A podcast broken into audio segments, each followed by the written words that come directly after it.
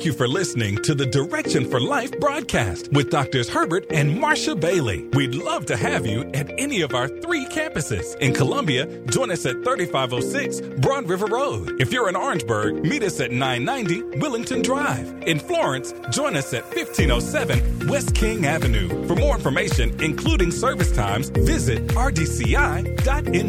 We hope you enjoy today's broadcast. Today's message is Pass It On by Bishop Herbert Bailey. So when you got saved, I want you to, all of you who think you got just rebellious children who not serving the Lord, not living for the Lord, and this and that, they go into the hell in a handbasket and the death. Stop that. Even if you feel that, don't talk like that. 1 Corinthians 7 14. This scripture really blessed me. Nobody really, uh, oh, people used to talk about it from the husband's standpoint or the spouse's standpoint, but it doesn't just address the spouse, it just addresses the next generation. 1 Corinthians 7 14. Okay? In the context, Paul was saying, he said, he said just, just because you got saved and, and your husband still smoke weed, you can't leave him.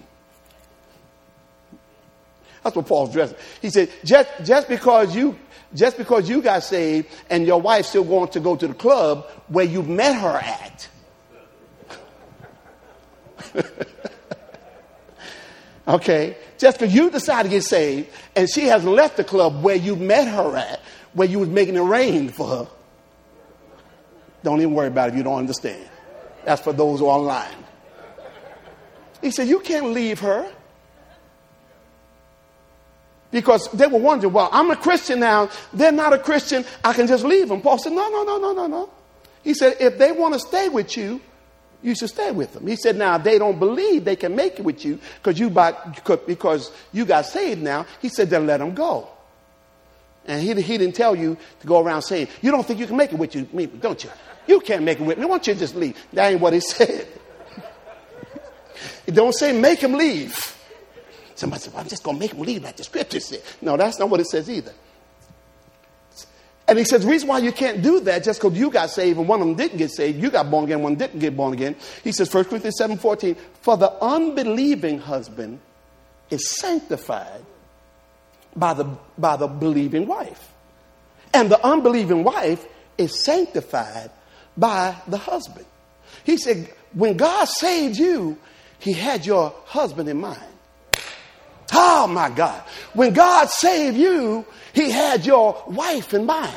He said, so if you work this thing out right, and you live the life you should, it should just be a matter of time before they see the Jesus in you and they want to get saved too. My cousin, passed away. I hope, I hope he don't mind me sharing this. But I told you his grandmother was pastor, and he grew up in the church. His, pa- his parents were pastors. He grew up in the church and the saved, sanctified, Holy Ghost. I mean, his, his, his, now his grandmama was saved to the bone. To the, I mean, my goodness, if you, if you could probably just, just drink her bath water, you probably get anointed. She was saved to the bone. I remember when she first met Pastor Marshall, we were, we were just young and we just got married. We would, I would go preach for her, and, and she, would, she would say, How you doing, baby? And then she'd come over to Pastor Marshall and just touch her ears. Because Pastor Marshall had earrings on. Like saying, Ah, yeah, baby, you love the Lord, don't you? But you need to get rid of those. She would just, she would just touch those earrings. Just touch your ears like that.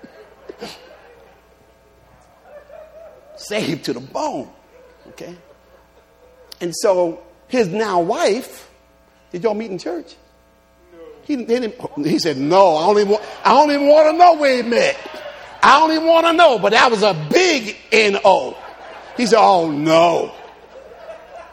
He brings her to church. He brought her to church. And she went to the altar and got saved. And he told her, No, you ain't ready yet. don't, no, no, no, you don't. you ain't about this life because I ain't about this life right now. He, he told her, no, you don't want to do that. he said, you're not ready yet. Because he knew when she got saved, the brook might dry up.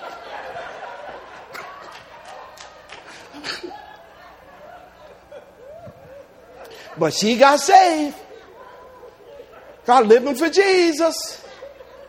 And then he got saved, started living for Jesus, and now he's a preacher of the gospel. Oh, come on now. See, because the unbelieving is sanctified by the believing. If you, if you, now, now, I, oh, oh, oh, I don't know why I'm going here. I wasn't even planning on staying. It didn't say the unbelieving is, is supposed to be aggravated by the believing or pestered by the believing. You, what's wrong with you? Why don't you get saved? Why are you still living like that? You're just living for the devil. No, no, he didn't say do that. Just believe. And then Peter said later, live a chaste life in front of them. Your behavior should win them. Okay? He said the unbelieving sanctified, mean God has a special place for them, assignment for them, calling for them because you got saved. But then in there, keep reading. 1 Corinthians 7, the end of the verse 14 says, he, he goes on to say, else, now he talks about the, the next generation, else were your children unclean. But now they are holy. Oh my God. Y- y'all didn't catch that. It said, You're saved, your spouse is not saved, but God said your children are holy. Oh my goodness. You're saved, your husband's not saved, you're saved, your wife's not saved, but God said, because that child is your child, I also got a plan for them, and I call them holy. But they smoking weed, but God said, I call them holy. But they're living for the devil, I call them holy. But they're in the street, but I call them holy. Now you need to call them what God calls them. You need to agree with what God said about your children if you're going to pass this thing on. Are y'all listening to me? That verse, 1 Corinthians 7 14, it says, Otherwise, your children would not be holy, but now they are holy. The message translation says, Otherwise, your children would be left out. Oh my goodness, I don't know if they have that. Yeah, there we go. Okay, uh, the, the message translation of that verse, 1 Corinthians 7 14, said, Otherwise, your children would be left out. Somebody shout, My children are not left out. Oh, I'm here to encourage somebody in here. I'm here to encourage somebody online. I know it looks like the devil has your child, but the Lord's sending me to tell you right now, your children are not left out. Your children will not be left out of your inheritance. Your children will not be left out of salvation. Your children will, be not, will not be left out of the anointing. Otherwise, your children were left out. As it is, they are included in the spiritual purposes of God. If you don't have that marked in your Bible, all of you who believe in God for your children, the Bible says in the message, your children would not will would be otherwise would have been left out. But that's not that's not the case. As it is, they also my somebody say my children also they also are included in the spiritual purposes of God. When God saved you, your children are included in the spiritual purposes of God. Well, I don't want my children to come to church. I don't want to force religion down their throat. Your children are included in the spiritual purpose of God. Eat it. Drink it. Sister Margaret, I met your sister yesterday. We talked for a long time. We talked for a long time. And uh, she was telling me, we were talking about people not coming to church today. We were, we were going, and they were saying, say, well, when we grew up, you didn't have no choice to go to church. He said, it wasn't, wasn't a, a question. Oh, your child 15 years old. You coming to church? Oh, oh, we asked the kids what they're doing now. Are you coming today? It's called parenting. I know people don't want to do that no more. And then, and, and then, then, then she said, uh, and then another young lady came on. She said, she said, I went to college. I said, I ain't going to church. She said, but I messed around and went to HBCU. He said, the HBCU, Historical Black College University, you going to church. One of them went to Morris. One of them went to Claflin. Somebody else went somewhere. They said, "Oh no, no, you go to HBCU." So uh, some of y'all, some of y'all, some, some of you need to just get the kid go to HBCU. Say, "We'll go to church." My son went to Hampton University. He went there for Tyler. Went to go play football. Next thing I know, he said, "Dad, I'm on the gospel choir." I said, "Gospel choir." I said, how you get? He said, coach said, everybody who played football for me is on the gospel choir. I said, really? But you can't sing. But y'all know it don't matter in some church where they can sing, not just be on the choir. Then he called me up one day, he all excited. He, that's when he got into quartet. He said, Dad, you heard this song? Cooling water, Cooling water. I said, no, son, no, but come on, we ain't going back to cooling water, are we? I said, yes, I know cooling water. And no, we will not be singing it at right direction.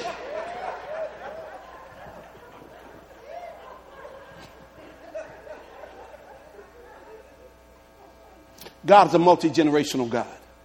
Some things, y'all, some things that God gives you are actually for your children.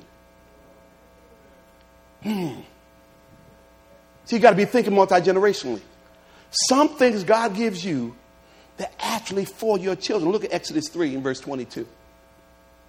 When God tells the children of Israel, tells Moses to go tell Pharaoh to let my people go,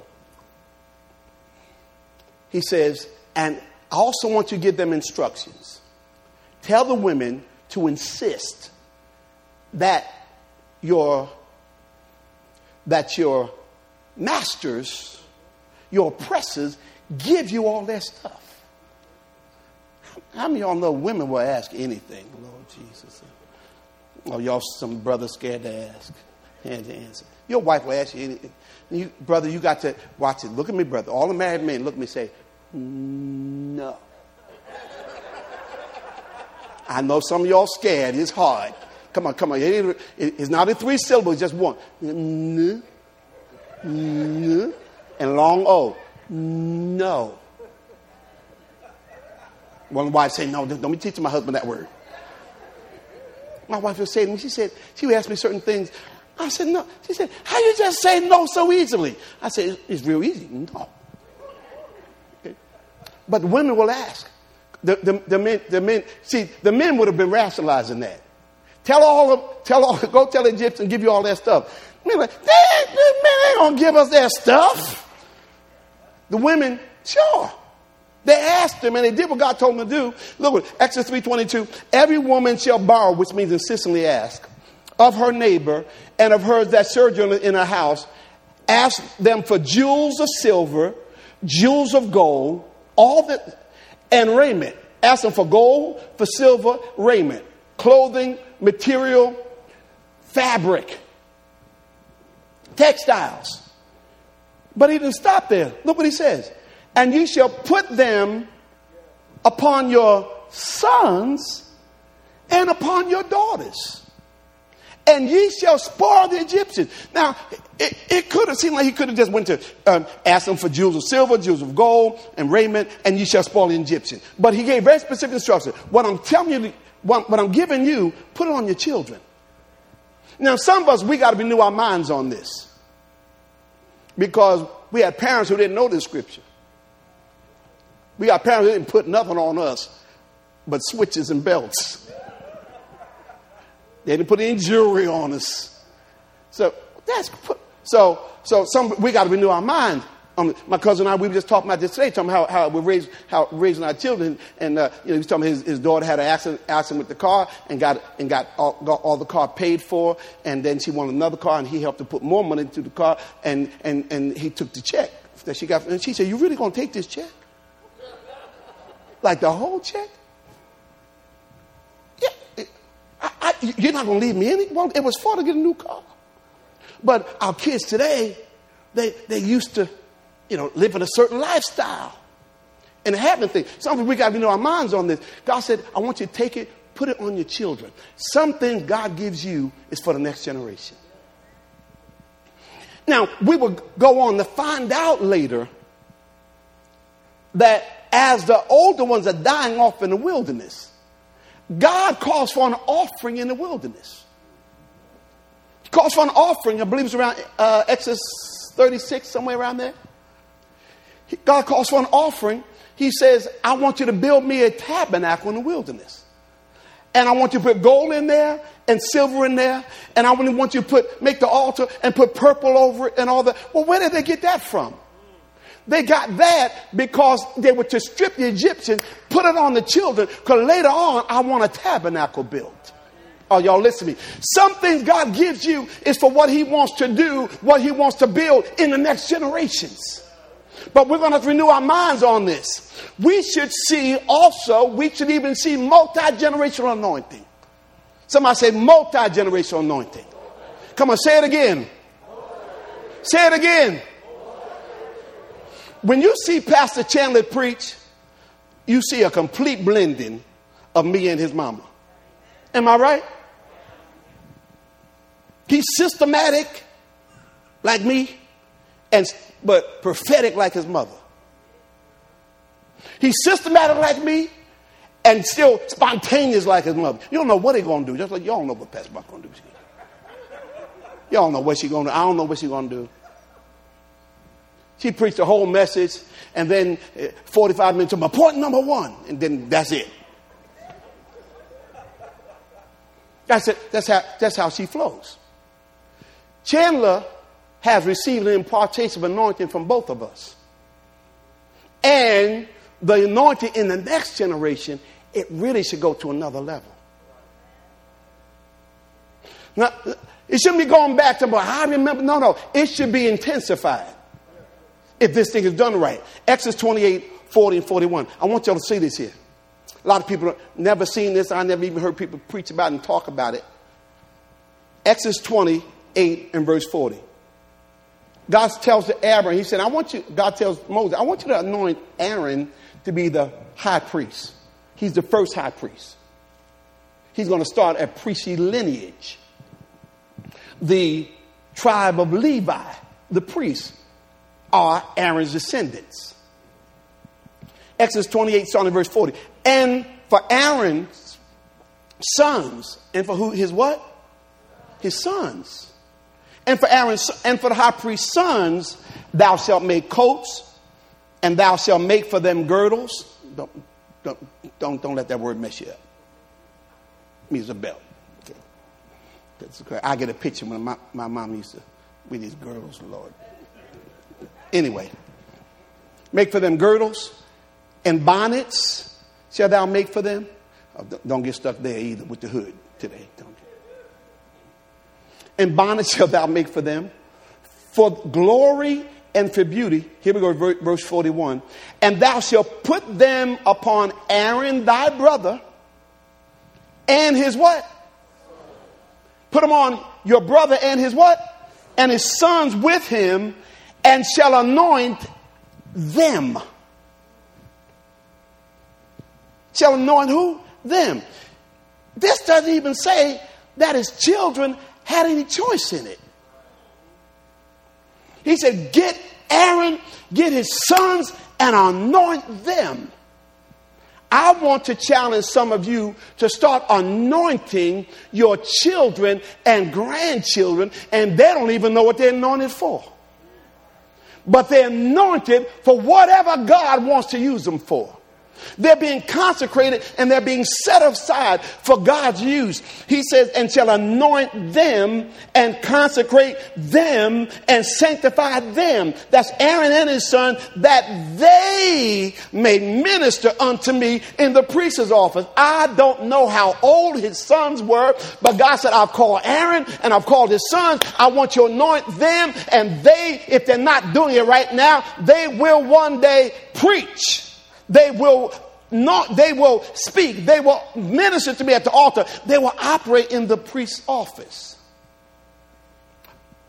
My daughter's pastor in New York, some of y'all won't recognize the name, is a Wilkerson. Dave Wilkerson, sword and switchblade, founder of New York Times Square Church, same family. He's a pastor. All his brothers are pastors. They end up pastoring in Harlem, New York, because there was this particular Assembly God church that went through some stuff. And the father says, I'm gonna get I'm gonna take that church and I'm I'm sending one of my sons there. The son didn't ask. They live in Florida. um, and they're white. Now, the only reason why that's of significance to this, if you don't know Harlem, New York. Harlem, New York, they, they, they, they can call it gentrified all they want. It's still 90% black. Come from, and say, oh yeah, we, we, we're going to, yeah, we'll get that church. And, and he said, so my father sent me here. He says he, he was raised with this mentality. He said, um, his father said, I don't know how you're going to make money, but you will preach the gospel. Y'all can catch that. That's a whole nother way of thinking. Am I right? He said, I don't know how you're going to make money, but you will preach. He said, all of them were told that from kids. I don't know how you're going to make money, but you will preach the gospel. Now, that's a whole different mindset for us because we think you're going to make money now. I don't know about this preaching. Oh, come on now. You're going to make money now. I don't know about this preaching because that's how my family was. When I, I was getting ready to go to seminary, and I don't believe the will Lord for me to go to seminary, but the, the, the, the pastor who altered my thinking, um, this is what he said to me. He said, um, and I have been preaching since uh, I was 12 years old. By now, I'm like 17, 18, getting ready to go into. He said, You have a good grasp on the Word of God more than most people have. He said, I don't think seminary is what you need. He said, You, you, you, you have a good, um, uh, you're disciplined with studying the Word. He said, You have a good grasp on the Word. He said, You don't need seminary. He said, Church, he told me, he said, churches are too big today to only know theology. You need to understand, he's telling me this back in 1978, 79. It wasn't a mega church, but it's almost like he had some foresight about what God was going to do with me. He said churches are too big today to only know theology. But he still was thinking ministry. Okay? But a lot of us, if our kids think ministry, we start thinking money. Everyone thinks today money. I'm finding it hard. Okay? My, for the most part, my campus pastors, I got them young. And some of them been able to make money later. But it's hard for me now to get people to think ministry because they're too busy making money.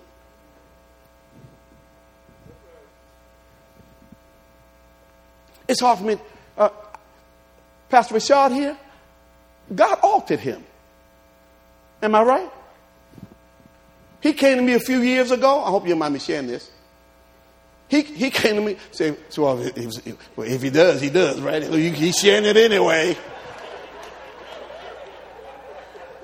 At least I do a pre qualifier.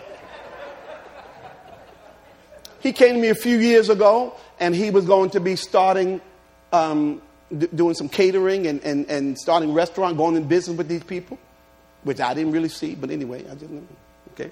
Going to business. And he said, he said, he said, uh, Bishop, I can see by next year I'll be a millionaire, a multimillionaire. This gonna make millions. His mind was on money and how he can make money through just through this business. Okay? And then even there was a time where he was doing some things, and he, he's our he was our lead musician, and then he, he couldn't be at church as much.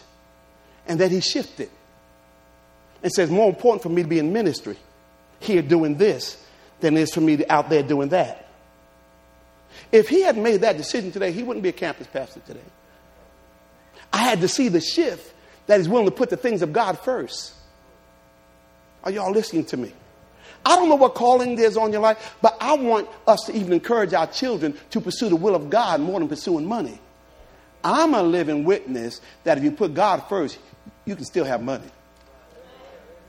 Now, thank God we learned differently because I came along at a time where they, we sang songs like, well, um, well, Kirk, I know Kirk, Kirk Franklin's version now, but there was another version before that. But songs that said, silver and gold. I'd rather have Jesus than silver or gold.